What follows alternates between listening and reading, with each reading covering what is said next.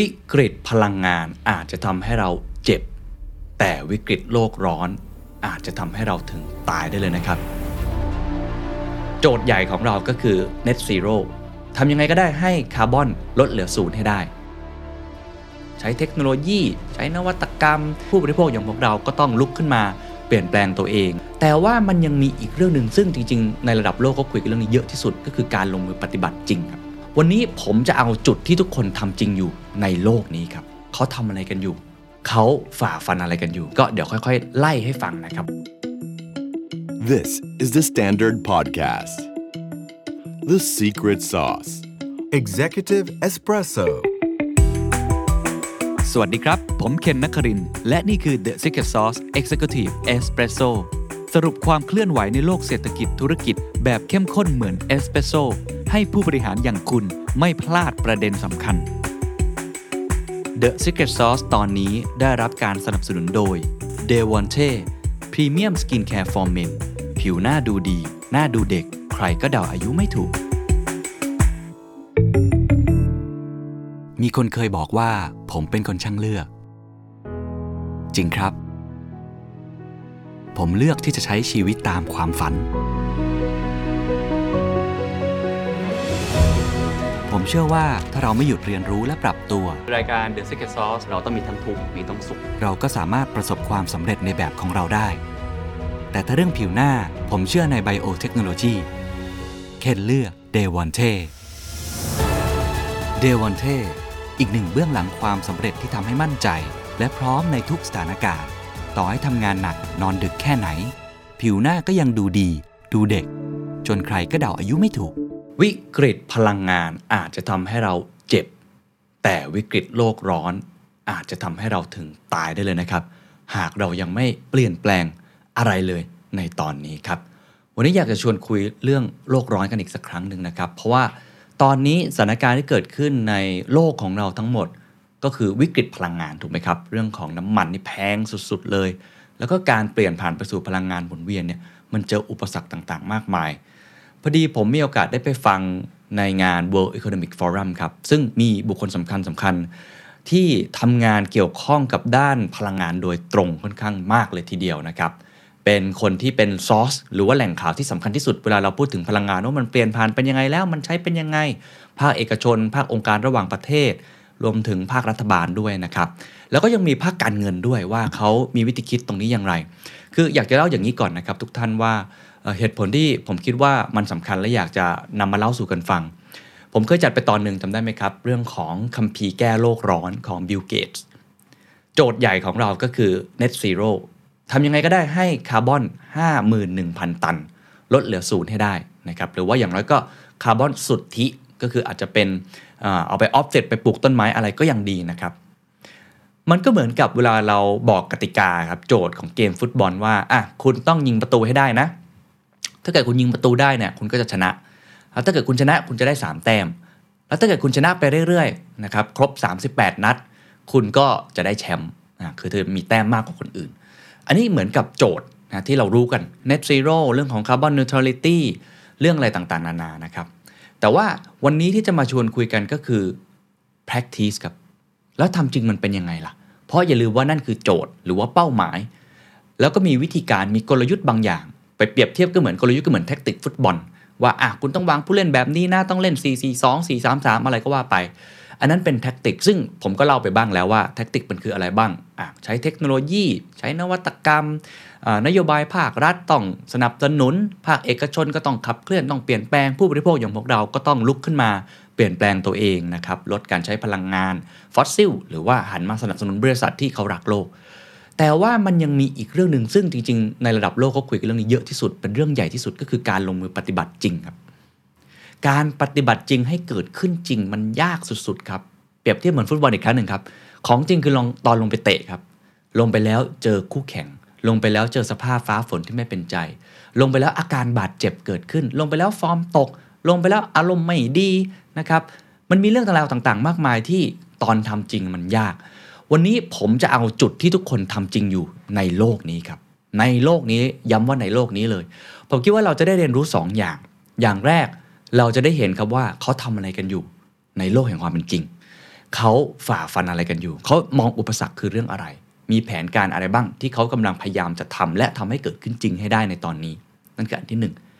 อันที่ 2 เราจะเรียนรู้ครับว่า แล้วถ้ามองพวกเขาเหล่านี้เป็นต้นแบบ ซึ่งยอมรับว่าส่วนใหญ่ก็เป็นสหรัฐอเมริกากับยุโรปนะครับ เราจะเอามาปรับใช้ยังไงได้บ้าง เพราะว่านี่เหมือนเป็นเป็นbig boss เนาะตัวใหญ่เลยเขาทำกัน ในขณะที่เราเป็น mini boss เป็นตัวเล็กๆนะครับเป็นหนึ่งในประเทศในอาเซียน เราจะทำอย่างไรเพราะเราก็ไปตกลงไว้กับประชาคมโลกไว้เรียบร้อยด้วย เรื่อง carbon neutrality หรือว่า carbon net zero แล้วผมคิดว่าในภาคเอกชนของพวกเราที่น่าจะได้เรียนรู้จากการที่ผมจะเล่าให้ฟังในครั้งนี้ก็คือภาคการเงิน มีรายละเอียดค่อนข้างเยอะนะครับหรือว่าภาคเอกชน มีรายละเอียดค่อนข้างมาก รวมทั้งอุตสาหกรรมที่เกี่ยวข้อง โดยเฉพาะเรื่องของพลังงาน เดี๋ยวลองไปฟังกันก็เดี๋ยวค่อยๆ ไล่ให้ฟังนะครับว่ามีใครเขาพูดอะไรกันบ้าง ท่านแรกที่ผมจะพูดถึงคือคุณเจอร์มี่เจอร์เกนส์ครับเป็น managing director ของ World Economic Forum นะครับซึ่งเเขาพูดปัญหา 2 อย่าง ซึ่งผมคิดว่ามีนัยยะสำคัญอย่างยิ่ง เขาบอกว่าตอนนี้ครับโลกเรากำลังเผชิญปัญหาหรือวิกฤต 2 อย่าง ซึ่งเป็นวิกฤตที่ใหญ่มาก และเป็นวิกฤตที่เกี่ยวเนื่องซึ่งกันและกัน อันที่ 1 ครับ นี่คือวิกฤตทางพลังงานที่ย่ำแย่ที่สุด ตั้งแต่ยุค 70 เป็นต้นมา ย้ำอีกครั้ง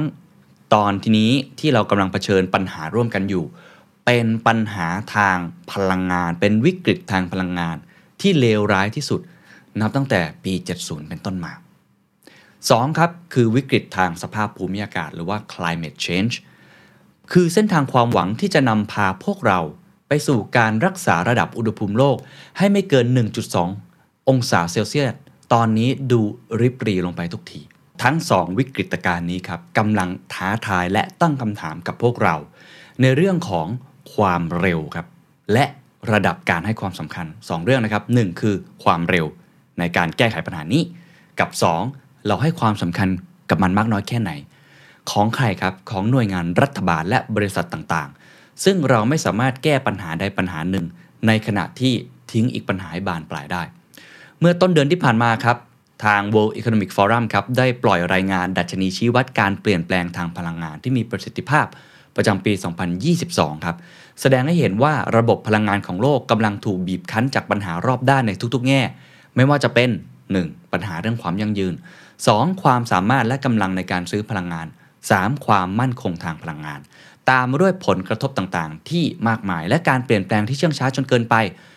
จะทำให้เรานั้นต้องเร่งการเปลี่ยนแปลงโดยเร็วนะครับ นั่นทำให้หัวข้อในการประชุมในวันนั้นนะฮะมุ่งเน้นหาคำตอบที่ว่า โลกจะมุ่งหน้าสู่ net zero เป็นศูนย์เนี่ยได้อย่างไร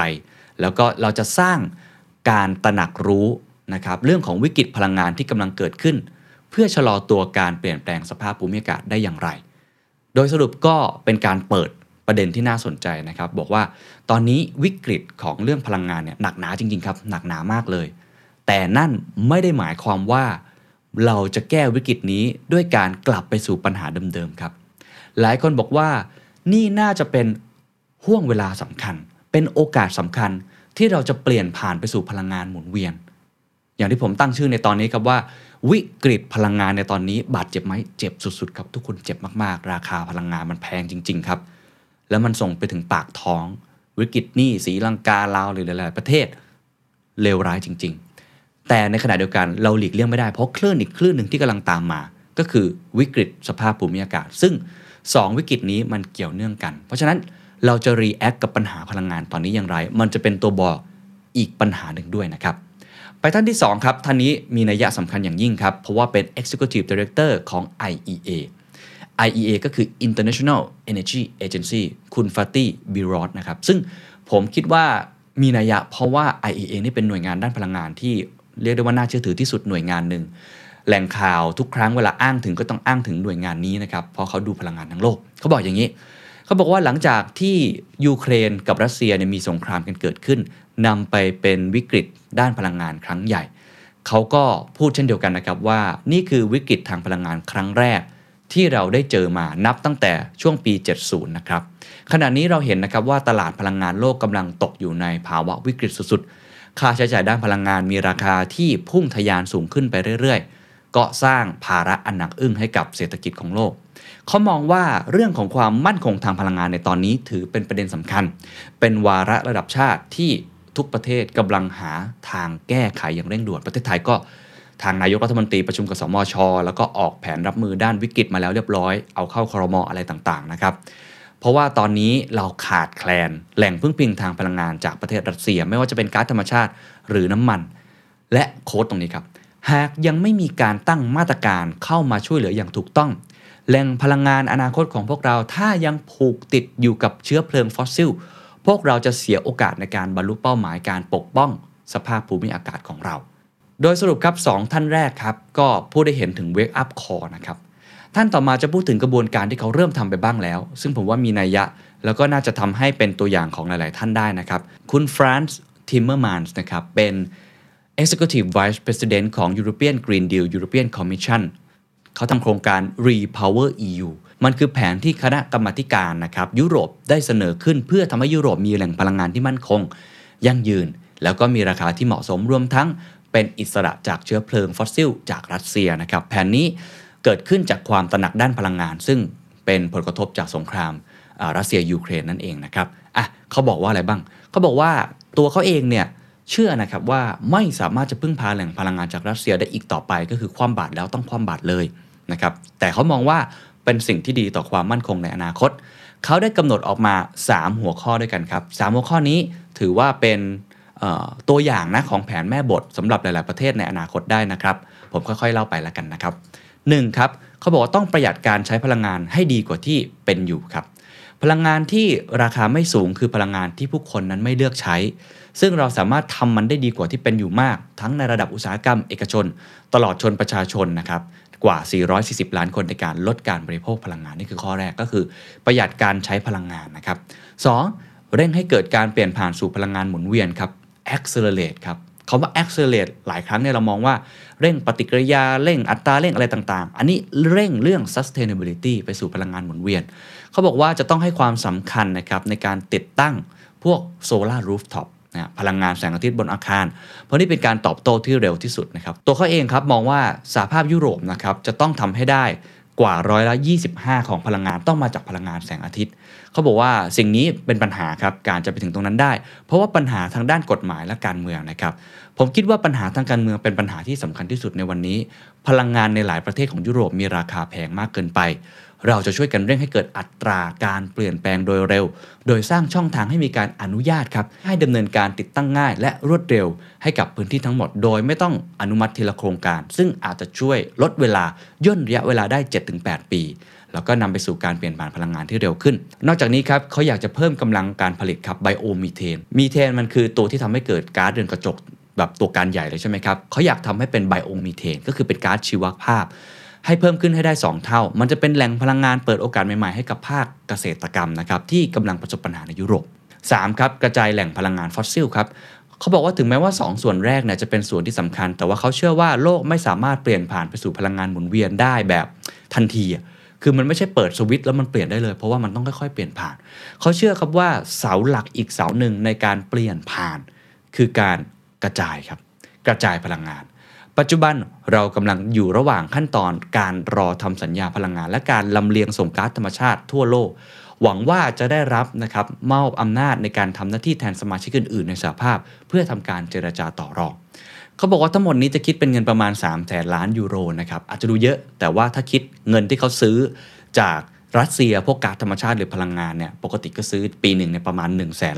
ล้านยูโรอยู่แล้ว เขาก็เลยมองว่าน่าจะดีกว่าในเรื่องของอนาคตนะครับ แล้วก็ยังพูดอีกเรื่องหนึ่งครับ คือ biodiversity ความเสี่ยงในความหลากหลายทางชีวภาพนะครับเขาบอกว่าปัจจุบันนี้ประชาชนเกิดความตระหนักรู้เกี่ยวกับปัญหาภูมิอากาศที่เราต้องเร่งแก้ไข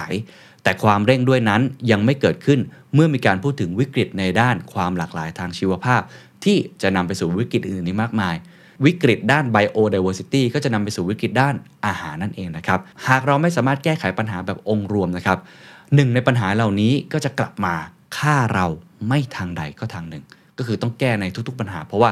แก้อันนู้นไปผุดอันนี้แก้อันนี้ไปผุดอันนู้นยังไงแล้วก็โดนอยู่ดีครับ กลับมาฆ่าเราได้เลยนะครับอีกตัวอย่างหนึ่งครับเป็นตัวอย่างที่น่าสนใจนะครับคราวนี้จะเป็นบริษัทข้ามชาติบ้างครับเป็นฝั่งเอกชนนะครับเป็นบริษัทที่ชื่อว่า ENGIE นะครับ E N G I E คุณแคทเธอรีนแมคเกรเกอร์ครับเป็น CEO นะครับบริษัทนี้เป็นบริษัทข้ามชาติของฝรั่งเศสครับเป็นผู้ผลิตแปลงกระจายไฟฟ้า แล้วก็มีการลงทุนในพลังงานจากแก๊สธรรมชาติ นิวเคลียร์พลังงานหมุนเวียนแล้วก็ปิโตรเลียมด้วยนะครับเขาบอกแผนการของเขาในการรับมือเรื่องนี้ ซึ่งผมคิดว่าก็น่าจะเป็นตัวอย่างที่ดีให้กับบริษัทเอกชนไทยด้วยลองฟังดูนะครับอันที่หนึ่งครับต้อง diversification ครับ เรากำลังทำให้มั่นใจนะครับว่าการซื้อขายก๊าซที่จำเป็นระยะสั้นจากแหล่งต่างๆ ที่กำลังมีการเพิ่มการลงทุนในเชิงโครงสร้างของยุโรป ทั้งที่นำเข้าแล้วก็มีการกักตุนพลังงานไว้ก่อนหน้านี้ เขาเชื่อนะครับว่าจะต้องกระจายแหล่งพลังงานเหล่านี้ให้ได้มากที่สุดนะครับ ต้องมีเทคโนโลยีที่หลากหลาย ไม่ว่าจะเป็นพลังงานไฟฟ้าจากพลังงานลม พลังงานไฟฟ้าจากพลังงานแสงอาทิตย์ แล้วก็ทำให้เรามีความสามารถในการกำลังซื้อพลังงานที่เหมาะสมก็คือกระจายความเสี่ยงนะครับ ข้อที่ 2 ครับ คล้ายๆกันครับ คือเร่งครับ acceleration ครับ การเร่งที่นี้หมายถึงว่าแหล่งพลังงานหมุนเวียนครับแหล่งพลังงานหมุนเวียนทุกวันนี้ถูกผลิตในบางพื้นที่ ซึ่งมีความจำเป็นนะครับที่จะต้องพึ่งพาห่วงโซ่อุปสงค์ แน่นอนครับ สิ่งเหล่านี้คือเทคโนโลยีครับ ไม่ว่าจะเป็นกังหันลมหรืออะไรก็ตามที ขณะนี้ครับเรากำลังมีกำลังการผลิตอยู่ที่ 4 กิกะวัตต์ต่อปี และก็ตั้งเป้าไว้ครับว่าภายในปี 2025 เราจะสามารถบรรลุได้ถึง 50 กิกะวัตต์แล้วก็ 80 กิกะวัตต์ในปี 2030 คือต้องเร่งมากขึ้นนะครับ อันที่ 3 ครับคือ coalition นะครับหรือว่า partnership ก็คือการร่วมมือเขาบอกว่าปัญหาสภาพภูมิอากาศแก้คนเดียวไม่ได้ครับต้องร่วมมือทุกภาคส่วน ซึ่งอันนี้บิลเกตส์ก็พูดนะครับ ต้องการการสนับสนุนจากภาครัฐ ต้องการหุ้นส่วนทางธุรกิจทางพลังงาน และมีความจำเป็นที่จะต้องทำงานร่วมกันไม่ว่าจะทั้งผู้ผลิตตลอดจนทั้งผู้บริโภคเองด้วย เช่นเดียวกันนะครับ คุณแคทเธอรีนกล่าวเพิ่มครับว่า เราควรทุ่มหมดหน้าตักเพื่อที่เราจะได้สามารถกระจายอุปทานเทคโนโลยีสีเขียวให้แพร่หลาย ไม่ว่าจะเป็นพลังงานสีเขียว หรือว่าไอตัวเหล็ก หรือว่าโลหะสีเขียวก็คือเป็นเหล็กที่ใช้คาร์บอนน้อยหน่อยนะฮะให้กับเศรษฐกิจใหม่นี้ เริ่มสร้างตัวเองขึ้นมาได้นะครับ คนต่อมาครับ คนนี้เป็นคนสำคัญนะครับ ก็คือคุณจอห์นเคร์รีครับ หลายคนคุ้นหน้าคุ้นตานะครับ ปัจจุบันนี้เขาเป็น Special Presidential Envoy for Climate National Security Council หรือว่า NSC ก็ดูด้านพลังงานโดยตรงครับ เขาบอกว่าตอนนี้ชัดเจนนะครับว่าแหล่งพลังงานของยุโรปนะครับที่เสียไปจากรัสเซียเนี่ยจะต้องมีการจัดหาจากแหล่งอื่นๆนะครับแต่ถ้าเกิดว่าเราสามารถเริ่มนำเทคโนโลยีที่มีอยู่ในปัจจุบันมาใช้มากพอ ซึ่งขณะนี้ นะครับทางยุโรปก็กำลังพยายามอยู่ ถึงจะจัดการในดีมานที่ต้องการมากขึ้นได้นะครับ ถ้าเราพยายามมุ่งหน้าสู่เส้นทางการแก้ปัญหาสภาพภูมิอากาศ โดยคำนึงอย่างถี่ถ้วน และมีการลงทุนที่ฉับไวครับ มีการนำเทคโนโลยีใหม่มาใช้ตามที่ IEA ชี้เห็น ซึ่งตอนนี้มีเทคโนโลยีกว่า 44 รายการ ก็จะช่วยส่งผลกระทบอย่างมากให้กับศักยภาพของเรานะครับในการรับมือกับวิกฤตทางสภาพอากาศของเราให้ดีขึ้น ตลอดจนการสร้างแหล่งพลังงานที่ จะไม่ทำให้วิกฤตสภาพภูมิอากาศนั้นเลวร้ายขึ้นกว่าเดิมพอพูดถึงตรงนี้ครับเขาก็เลยจะพูดถึงกลุ่มพันธมิตรที่กลาสโกนั่นก็คือ COP26 นะครับกลุ่มประเทศต่างๆ กลุ่มบริษัทนะครับหรือว่าคนที่หลายๆหน่วยงานเนี่ยเข้ามาให้พันธสัญญานะว่าเขาจะช่วยกันนะครับในการเปลี่ยนแปลงสภาพภูมิอากาศว่าเป็นยังไง เขาบอกว่าที่ COP26 ที่กลาสโกนะครับ65% ของ GDP โลกก็คือประเทศต่างๆ ที่เป็นส่วนประกอบหลักของโลก 65%ประเทศร่ำรวยอะไรต่างๆ ได้ร่วมกันสร้างข้อตกลง ซึ่งถ้าพวกเขาสามารถทำตามที่สัญญาไว้ได้ ก็จะสามารถรักษาอุณหภูมิให้ไม่เกิน 1.5 องศาเซลเซียสตามที่กำหนดได้ แต่ว่ายังเหลืออีก 35%ของ GDP โลกครับที่ยังไม่ได้ตัดสินใจ เราอยากส่งเสริมให้พวกเขามีความทะเยอทะยานมากขึ้น ความจริงแล้ว องค์กรพลังงานระหว่างประเทศหรือว่า IEA ได้ทำการประเมินครับ แล้วก็สรุปครับว่าถ้าเกิดเราทำเต็มที่นะคือทำเต็มที่ตามแผนนี่นะฮะจะทำให้อุณหภูมิเนี่ยเพิ่มขึ้นในปี 2050 คืออีก 30 ปีอยู่ที่เท่าไหร่รู้ไหมครับ 1.8 องศาเซลเซียสอ้าว ก็คือทำไม่ได้จริงไงครับ คือต้องบอกว่าเราตั้งเป้าว่าต้องต่ำกว่า 1.5 องศาเซลเซียสอย่าลืมครับเราสูงไปแล้ว 1.2 องศาเซลเซียสถูกไหมครับเขาประเมินออกมาครับว่าทำเต็มที่เลยก็ได้แค่ 1.8 อยู่ดี เพราะอะไรเขาบอกว่าจะชนะศึกนี้ได้ต้องเอาประเทศที่เหลือนะครับมาสร้างร่วมกับเราครับและมาช่วยกันเร่งกระบวนการครับที่เรากำลังดำเนินการติดตั้งแหล่งพลังงานทางเลือก และพลังงานทดแทนในการผลิตพลังงานของเราครับ เห็นไหมครับว่า เรื่องของโลกร้อนนั้นเป็นเรื่องที่ต้องทำกันทั้งโลกครับนี่คือ 65%ของกลุ่มประเทศที่ contribute GDP เนี่ยยินดีแล้วนะช่วยกันเต็มที่เลย แต่ไม่พอครับทำเต็มที่ก็ยังเกินอยู่ดีครับ เพราะฉะนั้น ก็เลยเป็นเรื่องที่ต้องช่วยกันทั้งโลกด้วย ซึ่งเดี๋ยวผมจะกล่าวต่อไป เพราะเขาจะมีการพูดถึงกลุ่มประเทศอีก 35%ที่ยังไม่เข้าร่วม อย่างที่บอกครับส่วนใหญ่เป็นประเทศกำลังพัฒนาหรือด้อยพัฒนา ซึ่งเขาก็ต้องพัฒนาประเทศอะต้องสร้างตึกต้องใช้พลังงานต่างๆ ซึ่งมีราคาถูกหน่อยเนี่ยในการให้หลุดจากกับดักความยากจนนะพัฒนาเศรษฐกิจเนี่ยมันก็จะเป็นความท้าทายอย่างยิ่ง จะทำยังไงครับที่ทำให้ประเทศเหล่านี้ สามารถที่จะทำได้ด้วยนะครับ ก็เป็นอีกโจทย์ความท้าทาย ซึ่งในเวทีเหล่านี้ก็มีการพูดคุยกันต่อด้วยนะครับ แต่ก็ไม่ใช่ว่าจะไม่มีความหวังสักทีเดียวนะครับ เพราะว่าคุณจอห์น เคร์รีก็ได้พูดต่อครับว่า เท่าที่เขาดูในกลุ่มพันธมิตรเนี่ยมันเห็นแล้วนะครับ เห็นอะไรครับ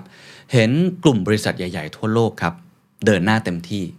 โดยเฉพาะเรื่องของค่า green premium เพื่อผลิตคอนกรีตสีเขียวอะผมต้องให้ footnote ตรงนี้นิดนึงนะครับ เพราะว่า green premium นะครับก็คือสิ่งที่บิลเกตส์นะพูดแล้วก็ให้ความสำคัญอย่างยิ่ง มันคือต้นทุนด้านสิ่งแวดล้อมที่เรามองไม่เห็น หรือว่าไม่ได้เอามารวม เช่นรถ EV นะครับถ้าเราจะซื้อเนี่ยก็แพงกว่ารถปกติหรือสันดาปภายใน แพงกว่าเท่าไหร่ อันนั้นคือค่ากรีนพรีเมียมเพราะฉะนั้นถ้าเกิดว่าอยากทำให้เกิด adoption จริง เกิดการใช้จริง ก็ต้องทำให้ต้นทุนกรีนพรีเมียมเนี่ยที่ปกติเราไม่ได้ใส่เข้าไปเนี่ยเราใส่เข้าไปด้วย และลดกรีนพรีเมียมให้ได้ที่สุด ยิ่งติดลบยิ่งดี เช่นรถ EV มีราคาถูกกว่าสันดาปภายใน อันนี้เขาบอกว่าเรื่องของคอนกรีตซึ่งปกติคอนกรีตเนี่ยปล่อยคาร์บอนเยอะนะครับ เริ่มมีบริษัทใหญ่ๆเนี่ยลงทุนแล้ว ไม่ว่าจะเป็นคอนกรีตสีเขียว เชื้อเพลิงการบินที่ยั่งยืน ก็คือน้ำมันเครื่องบินที่ดีต่อสิ่งแวดล้อม ปกติน้ำมันเครื่องบินนี่โอ้โหทำลายโลกมากนะครับเขาบอกว่าพวกเขากำลังทำสิ่งเหล่านี้อยู่ และพวกเขารู้ว่ามันช่วยเร่งการเปลี่ยนผ่านทางพลังงาน และเร่งความสามารถของเราให้สามารถเผชิญกับวิกฤตได้ ก็เห็นสัญญาณที่ดีนะครับก็เลยสรุปอย่างนี้ครับ ดังนั้นเราควรมีความหวัง และมองโลกในแง่ดีครับว่า ถ้าเราเลือกสิ่งที่ถูกต้อง เราจะสามารถชนะวิกฤตเหล่านี้ได้ทั้งหมดครับ อันนี้คือเวทีแรกนะครับ ก็พูดคุยกันเรื่องพลังงานการเปลี่ยนผ่านอะไรต่างๆ เวทีที่2ครับเขาใช้ชื่อเวทีว่า financing debt zero moving from commitment to action เวทีนี้ค่อนข้างลึกครับ เพราะว่าคุยกันเรื่องการเงิน ก็อย่างที่หลายคนทราบนะครับว่า มันไม่มีทางเกิดขึ้นเลย ถ้าเกิดว่าไม่มีเงินฮะคือการแก้ปัญหาโลกร้อนมันคือเรื่องเงินล้วนๆเลยนะเวทีนี้ก็เลยคุยกันเรื่องการจัดการเงิน ซึ่งผมอาจจะเอา concept มาเล่าให้ฟังแล้วกันนะครับคงไม่ได้ลง detail เพราะว่าต้องบอกว่า detail ค่อนข้างเยอะ แล้วก็เป็นเทคนิคเรื่องการเงินค่อนข้างมาก แต่ว่าเราจะเห็นทิศทางบางสิ่งบางอย่างว่า ในโลกการเงินเขาคุยอะไรกันอยู่นะครับอะไปที่คนแรกครับคนที่เป็นโมเดเลเตอร์ในวันนี้คุณมาตินวูฟนะครับมาจาก The Financial Times นะครับ เขากล่าวเปิด 3 หัวข้อสำคัญที่จะนำไปสู่การจัดการเรื่องโลกร้อน 1. เทคโนโลยีที่สามารถใช้งานได้จริงนะครับก็คือนวัตกรรม 2. ผลตอบแทนในการลงทุนที่น่าจูงใจครับเขาบอกว่าต้องมีคนถามเรื่องนี้แน่ ๆ ว่าพวกเรามีผลตอบแทนในการลงทุนที่จำเป็นแล้วหรือยัง เพราะว่าลงทุนในเรื่องกรีนบอลลงทุนในเรื่องกรีนอีโคโนมีลงทุนไปแล้วได้ผลตอบแทนน้อยกว่าลงทุนแบบเดิม ใครจะทำถูกไหมครับ 3. ครับเงินและการบริหารจัดการเงิน สิ่งนี้จะไม่มีทางเกิดขึ้นแน่ๆครับถ้าไม่มีคนลงเงินและเงินลงทุนนั้นจะต้องเป็นเงินลงทุนสนับสนุนจากเอกชนนะครับแล้วคุณมาตินก็เลยทิ้งท้ายนะครับว่า เชื่อไหมครับว่าตอนนี้เราต้องการเงินลงทุนเพิ่ม ในช่วงระยะเวลา 30 ปีนี้นะครับจนถึง 2050 เป็นจำนวนเงินเท่าไหร่ครับ เพื่อเปลี่ยนผ่านไปสู่พลังงานสะอาด หรือเปลี่ยนผ่านไปสู่การแก้ไขเรื่องปัญหาโลกร้อน ให้ทุกท่านลองเดาครับ ไม่ใช่ 10 ไม่ใช่ 20 ไม่ใช่ 30 ไม่ใช่ 40 แต่คือ 50 ล้านล้านครับ ย้ำอีกครั้ง 50 ล้านล้านนะดอลลาร์นะครับเขาบอกว่าอาจจะฟังดูเยอะ แต่เคยเห็นจำนวนที่มากกว่านั้น ให้คนอื่นตัดสินเองก็แล้วกัน ผมก็เห็นมากกว่าเป็น 2 เท่าตัวแล้ว คือมีการประเมินกันว่า เราต้องลงเงินเพื่อแก้ไขปัญหาสภาพภูมิอากาศ ทั้งเทคโนโลยี ทั้งการขับเคลื่อนทุกสิ่งอย่างเลย 50 ล้านล้านอะลองไปดูครับว่าคนอื่นคิดเห็นยังไงนะครับ คุณมาร์คคาร์นีย์ครับจาก United Nation นะครับเขาบอกว่าเราจำเป็นต้องเปลี่ยนระบบทางการเงินให้ได้ คือระบบทางการเงินแบบเดิมมันไม่ work อะยังไง เราต้องการการเปลี่ยนแปลงรูปแบบแหล่งการใช้พลังงานในระดับการปฏิวัติทางอุตสาหกรรม ด้วยความเร็วเทียบเท่ากับการปฏิวัติทางดิจิทัล ดังนั้นเราต้องปฏิวัติทางการเงิน ผู้ได้ชัดเราต้องเปลี่ยนแปลงระบบทางการเงินแบบเดิมทีของเรา มิฉะนั้นไม่มีทางเลยครับที่จะทำได้ เพราะว่าไอ้ตัวเลขที่เขาบอก 50 ล้านล้านเมื่อกี้ เขาบอกว่าอาจจะมากกว่า 2 เท่าก็เป็นไปได้ เช่นอะไรในการเปลี่ยนแปลงในครั้งนี้ สิ่งที่เราเคยทำคือระบบธนาคารที่เก็บเงินสำรองบางส่วน มีการเพิ่ม leverage หรือว่าอัตราการกู้ยืมระยะยาวในการลงทุน แล้วก็การปล่อยเงินกู้ในระยะยาว เรามีธนาคารกลางที่ทำหน้าที่นั้น เป็นผู้ให้กู้ยืมอย่างธนาคารอังกฤษเป็นต้นนะครับ แต่จริงๆ แล้วเพื่อเร่งอัตราการเปลี่ยนผ่าน จากเดิมแทนที่เราจะเพิ่ม leverage สิ่งที่เราควรทำก็คือการลดคาร์บอน แทนการปล่อยเงินกู้ในระยะยาว เราต้องมีการบริหารจัดการเพื่อให้บรรลุเป้าหมาย net zero มันไม่ใช่แค่การแก้ที่ระบบธนาคารทั้งหมด แต่เราจำเป็นต้องมีระบบการเงินนานาชาติใหม่ครับ เขาก็เลยส่งต่อไปให้อีกท่านหนึ่งนะครับ ซึ่งเป็น International Finance Corporation หรือว่าพันธมิตรทางการเงินของ Glasgow ด้วย ก็คือพันธมิตรต่างๆ ที่ไปเห็นชอบมาในเวที COP26 นะครับ ซึ่งสถาบันการเงินเนี่ยประมาณ 450 แห่งเนี่ยควบคุมเงินประมาณ 130 ล้านล้านดอลลาร์ ตอนนั้นเขาเห็นชอบกันที่จะสนับสนุนเทคโนโลยีสะอาด พลังงานหมุนเวียนอะไรต่างๆ แล้วก็ปฏิเสธ ที่จะให้เงินกู้แล้วกันกับอุตสาหกรรมที่ใช้เชื้อเพลิงฟอสซิล ว่าเอ้ยคุณทำยังไงหรอนะครับคุณท่านนี้ครับคุณมักตาร์ ดิออปนะครับก็เลยได้กล่าวนะครับว่างบต่างๆ ที่ตอนนี้มีอยู่ 130 ล้านล้านดอลลาร์จำเป็นอย่างยิ่งครับที่ตอนนี้เขาจะต้องทำให้ลูกค้าในพอร์ตของพวกเขา ที่พวกเขาลงทุนหรือว่าให้กู้ยืมเงินเนี่ยลดการปล่อยก๊าซเรือนกระจกให้ได้ 50%จากที่เป็นอยู่ในตอนนี้ ภายในปี 2030 ก็คืออีก 7-8 ปีหลังจากนี้ บริษัทเหล่านี้ที่เป็นสถาบันทางการเงินที่ให้เงินกู้ หรือว่าเอาไปลงทุนสตาร์ทอัพลงทุนอะไรต่างๆเนี่ยจะต้องมีเป้าหมายครับให้บริษัทเหล่านี้สามารถลดการปล่อยก๊าซเรือนกระจกลงให้ได้ 50%แล้วก็ให้มีการรายงานรายปีสำหรับการมีส่วนร่วมในพันธกิจเรื่องการเงินกลาสโกว์ ก็คือแต่ละบริษัทต้องออกมาบอก นะครับว่าทำอะไรไปแล้วบ้างในแต่ละปีเป็น annual plan ให้กับทางพันธมิตรได้รับรู้ครับ และจุดสุดท้ายที่คุณดิออปพยายามจะบอกนะครับเขาบอกว่าการลดคาร์บอนของโลกเราจริง ๆ ไม่ใช่แค่การนำบัญชีคาร์บอนออกจากพอร์ต ไม่ใช่ครับ ก็คือสมมติคุณเป็นสถาบันทางการเงินที่ปล่อยเงินกู้ หรือว่าไปลงทุนอะไรต่างๆเนี่ยมันไม่ใช่แค่ว่าคุณเอาคาร์บอนน่ะก็คือบริษัทที่ทำด้านพลังงานที่เกี่ยวข้องคาร์บอน หรือว่าทำให้โลกร้อนเนี่ยออกจากพอร์ตแล้วก็จบไม่ใช่ ไม่งั้นเราก็แค่ขายสินทรัพย์ธุรกิจเราทิ้งไป แล้วเดินหนีก็เราก็ทิ้งให้ปัญหาเป็นของคนอื่นไปสิ ไม่ใช่นะครับ ซึ่งผมคิดว่านี่น่าสนใจว่า บทบาทของสถาบันการเงินของมุมมองของคุณดิออปนี่คืออะไรเขาบอกว่าผมจะไม่พูดว่าเรากำลังตื่นตูมหวาดระแวง แต่มันถูกแล้วที่เราควรจะคิดมาก เพราะปัญหามันใหญ่ มันต้องการการลงทุนจากบริษัทใหญ่ๆเพื่อลดปริมาณในการปล่อยก๊าซลง โดยสรุปเขาบอกว่าสถาบันการเงินไม่ใช่ว่าแค่ เอาพวกนี้ออกจากพอร์ต บริษัทที่มองว่าโลกร้อนออกจากพอร์ต แต่ต้องมีส่วนร่วมมากกว่านั้น ต้องมีการช่วยให้บางบริษัทเนี่ยได้มีการเปลี่ยนผ่านอย่างราบรื่นด้วยเช่นกัน ไม่ใช่แค่เรื่องเงิน ไม่ใช่แค่เอาการเอาคาร์บอนออกจากพอร์ต แต่ต้องลงมือทำด้วยครับพอพูดถึงประเด็นนี้ครับเขาก็โยนอีกประเด็นหนึ่ง ซึ่งเป็นประเด็นที่สำคัญนะครับก็คือประเทศกำลังพัฒนา ซึ่งเดือดร้อนนะครับโดนวิกฤตพลังงานไปก็เจ็บตัวเนาะยังต้องมามีภารกิจในการ แก้ไขปัญหาเรื่องโลกร้อนอีก แล้วก็ต้องพัฒนาความเป็นอยู่ของประชาชนด้วย เอ๊ะเขาจะมีการช่วยเหลือตรงนี้ยังไงนะครับในวงประชุมเนี่ยก็มีการพูดถึงเรื่องนี้ เขาบอกว่าลองดูประเทศอย่างแอฟริกา อินโดนีเซีย ประเทศเหล่านี้ต่างจากเวียดนามหลักๆ ก็คือปัญหาทางด้านการเงิน พวกเขามีการลงทุนในทองคำที่มีวงจรทางเศรษฐกิจกว่า 20 ปี เวลาผ่านไป 40 ปีจนวันนี้ พวกเขาเหลือแค่ 11 ปีเท่านั้น ในการซื้อทรัพย์สินเหล่านั้นคืน ประเทศอินโดนีเซียซับซ้อนกว่าเพราะมีปัญหาโครงสร้างที่ ค่อนข้างซับซ้อนของสังคม ในแอฟริกาก็เหมือนกัน ยังมีคนงานเหมืองที่ยังทำโรงงานไฟฟ้าถ่านหินกันอยู่ เพราะฉะนั้นเขาก็เลยคิดครับว่าการเปลี่ยนแปลงที่เราทำอยู่คือการช่วยกันคิดครับ วิธีในการจัดหาทรัพย์สิน บริหารจัดการทรัพย์สิน แต่เราก็ยังต้องดูบริบททางสังคมด้วย อันนี้คือกลุ่มที่1นนะครับที่ต้องน่าเป็นห่วงค่อนข้างมาก คือกลุ่มประเทศกำลังพัฒนา อีกอันนึงก็คือต้องไม่ทิ้งใครไว้ข้างหลัง โดยเฉพาะธุรกิจขนาดเล็กครับ เพราะว่าที่พูดกันอยู่คือธุรกิจขนาดใหญ่สถาบันการเงินขนาดใหญ่ SME ล่ะ จะทํำยังไงเขาบอกมีความเสี่ยงอย่างยิ่งครับ เพราะ SME เนี่ยเป็นกลุ่มธุรกิจที่เปราะบางนะครับ จะทำยังไงให้กลุ่มวิสาหกิจขนาดย่อมเนี่ยสามารถที่จะเดินไปในทางนี้ด้วยเช่นกัน ในวงนี้ก็ยังไม่มีคำตอบนะครับ แต่ว่าพูดตรงกันว่าจะต้อง personalize เขาบอกจะต้อง personalize การเปลี่ยนผ่านให้ได้ เราต้องทำการลดความเสี่ยงในการลงทุน มีมาตรการสำหรับประเทศที่มีรายได้น้อย ประเทศที่มีรายได้ปานกลาง หรือธุรกิจขนาดกลางและขนาดย่อม เราต้องดูครับว่าประเทศเหล่านี้มีการกู้ยืมเงินอย่างไร และเราจะช่วยเขาในการเปลี่ยนผ่านตรงนี้ยังไง ต้องบอกว่าตอนนี้ยังไม่ได้มีวิธีการแก้ไขปัญหาที่ตายตัว ไม่ได้มี framework ออกมาในบนเวทีนี้ แต่ทุกคนพูดตรงกันนะครับว่าค่อนข้างยาก เพราะฉะนั้นโดยสรุปครับ โจทย์ที่ยากที่สุดในตอนนี้โจทย์หนึ่งในการเปลี่ยนผ่านพลังงาน หรือว่าการแก้ไขปัญหาสภาพภูมิอากาศ ก็คือประเทศกำลังพัฒนา รวมทั้งวิสาหกิจขนาดกลางและขนาดย่อม จะทำยังไง อันนี้เป็นโจทย์ต้องตั้งโจทย์ไว้ก่อนนะครับ วิธีการเนี่ยคงต้องมาช่วยกันแก้ไขปัญหานะครับ อีกท่านหนึ่งครับ ซึ่งเป็นอีกโจทย์หนึ่งที่ยากเหมือนกันนะครับ ก็คือแล้วอุตสาหกรรมที่เป็นอุตสาหกรรมพลังงานโดยตรงล่ะ ที่ต้องมีการเปลี่ยนผ่านเนี่ยเขาจะทำยังไง อันนี้คนที่จะตอบได้ดีที่สุดคือดรเซลีนเฮอร์วิเย่ครับเป็น Group Chief Sustainability Officer จาก HSBC นะครับก็คือฮ่องกงและเซี่ยงไฮ้ Banking Corporation นั่นเอง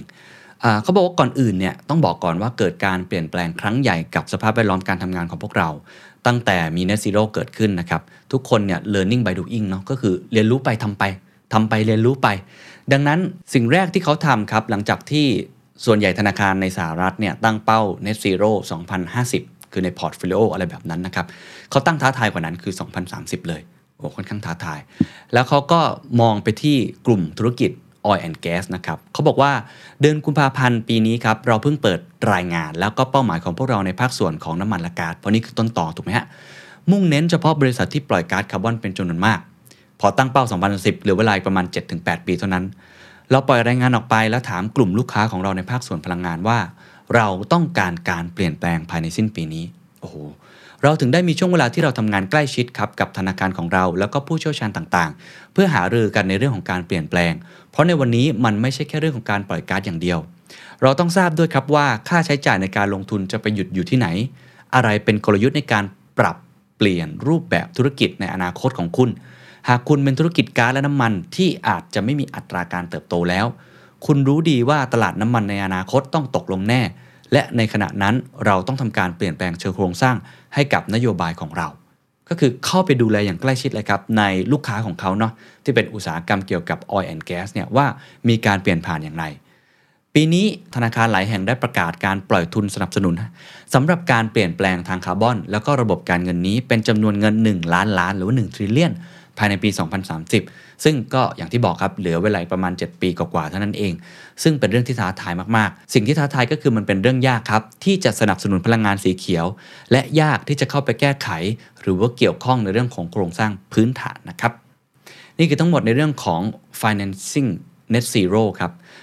เท่าที่ดูเนี่ยยังมีโจทย์อีกเต็มไปหมดเลยครับ ในเชิงรายละเอียดเนี่ยโจทย์ยากมาก โจทย์หลักๆ ที่เราเห็นก็คืออันที่1ครับในแง่ของสถาบันทางการเงินเนี่ย ไม่ใช่แค่ว่าเอาคาร์บอนออกจากพอร์ต แต่ต้องเข้าไปดูแล เข้าไปทำงานอย่างใกล้ชิดกับหลาย ๆ บริษัท หรือว่าลูกค้าของพวกเขาในการเปลี่ยนผ่านด้วย ไม่ใช่ว่าแค่เอาออกมาแล้วก็จบ อันที่ 2 ก็คือโจทย์เรื่องของประเทศกำลังพัฒนา แล้วก็ธุรกิจขนาดเล็ก ซึ่งก็กำลังประสบปัญหาเหล่านี้เช่นเดียวกัน และอันที่3ครับก็คืออุตสาหกรรมที่เกี่ยวข้องด้านพลังงานโดยตรงเลยนะครับที่จะต้องมีการเปลี่ยนผ่านเนี่ยจะเข้าไปดูแลตรงนี้ยังไง และโจทย์สุดท้ายครับคือเรื่องของตลาดทุนครับเขาได้คุยกับ CEO ของ London Stock Exchange นะครับ คุณเดวิดชวิมเมอร์หัวข้อที่น่าสนใจในตรงนี้ก็คือข้อมูลครับ เขาบอกอย่างนี้ เขาบอกว่าตอนนี้รายงานต่างๆที่ออกมาเนี่ยถกเถียงกันอย่างยิ่งด้านการเปิดเผยข้อมูลทางธุรกิจ และการเปิดเผยสถิติที่เป็นมาตรวัดที่เป็นมาตรฐาน ของการปล่อยก๊าซเรือนกระจกครับ เขาบอกว่าต่อให้เรามีการพัฒนาไปมากแค่ไหน บริษัทระดับโลก และบริษัทขนาดกลางก็ยังไม่เปิดเผยอัตราการปล่อยก๊าซเรือนกระจก ส่วนบริษัทที่เปิดเผยก็ยังไม่มีมาตรวัดที่เป็นมาตรฐานนัก คือมันไม่มีตัวเลขที่ชัดเจนครับในตอนนี้ว่า แต่ละบริษัทปล่อยก๊าซเรือนกระจกออกมาเท่าไหร่ บริษัทที่ประกาศออกมา ก็ยังไม่ได้มีค่ากลางที่ชัดเจน ส่วนบริษัทที่ไม่ปล่อยก็ไม่ยอมบอก เราจำเป็นต้องมีการเปิดเผยตัวเลขที่แม่นยำครับว่าไอ้รายได้เนี่ยที่แต่ละบริษัทได้มาเนี่ย มันมาจากพลังงานสีเขียว หรือว่าไม่เป็นสีเขียวกันแน่ โจทย์สุดท้ายก็คือโจทย์เรื่องการวัดผลนั่นเองครับว่าแต่ละบริษัทเนี่ยมีการปล่อยก๊าซเรือนกระจกมากน้อยแค่ไหนไอ้กำไรที่ได้มาเนี่ยไม่ทำร้ายโลกมากน้อยแค่ไหนด้วย ซึ่งปัญหานี้ก็เป็นปัญหาเดียวกันนะครับกับตลาดหลักทรัพย์แห่งประเทศไทย ผมเคยได้มีโอกาสพูดคุย เขาก็พูดคล้ายๆกันว่าตอนนี้มาตรวัดต่างๆเนี่ยมันยังไม่ค่อยชัดเจน พอไม่ชัดเจนเราก็ไม่รู้ว่าบริษัทไหนทำได้ดี บริษัทไหนทำได้ไม่ดี เราก็ไม่สามารถให้แรงจูงใจหรือว่าลงโทษได้ ก็เป็นปัญหาที่คงจะต้องช่วยกันแก้ไขนะครับ นี่คือทั้งหมดนะครับของผู้นำหลายภาคส่วนจริง ๆ ครับ ที่มาร่วมพูดคุยกันว่า การแก้ไขปัญหาโลกร้อน ที่เชื่อมโยงกับวิกฤตด้านพลังงานในปัจจุบัน ควรจะเดินหน้าไปทางไหนและเขาลงมือทำอะไรไปแล้วบ้าง เราจะเห็นเลยครับว่า 1. วิกฤตด้านพลังงานในครั้งนี้หนักหนาจริง ๆ ครับ เป็นวิกฤตที่ร้ายแรงที่สุดในรอบ 50 ปี และมันเชื่อมโยงกับวิกฤตโลกร้อน 2. หลาย ๆ หน่วยงานครับพยายามแก้ไขด้วยการ diversification คือกระจายความเสี่ยงต่างๆ ออกไป เราต้องกระจายแหล่งพลังงานที่มาจากหลากหลายที่มา ไม่ใช่มาจากประเทศรัสเซียอย่างเดียวที่ตอนนี้เป็นปัญหา 3. ครับเรื่องของ acceleration ครับทุกคนพยายามเร่งนะครับให้การเปลี่ยนผ่านในครั้งนี้ เร็วที่สุดเท่าที่จะเป็นไปได้ ไม่ว่าจะเป็นการเร่งเรื่องพลังงานหมุนเวียน ให้เกิดใช้ให้ได้มากที่สุด หรือว่าเร่งการเลิกใช้พลังงานต่างๆ ที่มาจากพลังงานฟอสซิล 4. ครับคือการร่วมมือกันครับ ต้องทำงานกันหลายภาคส่วนจริง ๆ ไม่ได้ทำงานแค่คนคนเดียวอีกต่อไป ภาครัฐ เอกชน องค์การระหว่างประเทศ หลาย ๆ หน่วยงานมาจับมือกัน 5. ครับเรื่องการเงินก็เป็นอีกเรื่องที่สำคัญมากๆนะครับเราเห็นเลยว่าหลายหน่วยงานเนี่ยพยายามอย่างยิ่งครับที่จะ funding ในตรงนี้ ในบริษัทหรือว่าในองค์กรที่สนับสนุนด้านพลังงานสีเขียว หรือว่าเรื่องของ green ต่างๆ ในขณะเดียวกันก็พยายามที่จะไม่สนับสนุน ไม่ปล่อยเงินกู้อะไรต่างๆ เหล่านี้ ให้กับบริษัทหรือว่าหน่วยงานที่ยังคงใช้พลังงานฟอสซิลอยู่ พร้อมกันนั้นยังมีโจทย์อีก2อสโจทย์ครับ โจทย์แรกเรื่องของประเทศกำลังพัฒนา โจทย์ที่2ครับเรื่องของวิสาหกิจขนาดกลางและขนาดย่อมหรือว่า SME โจทย์ที่3ครับคืออุตสาหกรรมหรือบริษัทที่ทำด้านพลังงานโดยตรง แล้วก็โจทย์ที่4ครับเรื่องการวัดผลต่างๆ ที่ตอนนี้อาจจะยังไม่มีมาตรฐานที่เพียงพอ นี่คือทั้งหมดนะครับของทั้งการขยับตัวครั้งใหญ่ของหลาย ๆ หน่วยงานว่าเขาเดินหน้าไปทางไหน และเขาเห็นว่ามีโจทย์อะไรที่ต้องแก้ไขต่อ อย่าลืมครับปัญหาเรื่องโลกร้อนเป็นปัญหาที่ใหญ่ ซับซ้อนต้องทำงานร่วมกันหลายภาคส่วน แล้วตัวคุณล่ะครับ คุณอยู่ในหน่วยงานลักษณะแบบไหน คุณมีบทบาทหน้าที่อย่างไร และคุณคิดว่าควรจะเดินหน้าต่อไปอย่างไร เพื่อแก้ไขปัญหาสภาพภูมิอากาศ ไปพร้อมๆ กับเรื่องวิกฤตพลังงาน สวัสดีครับ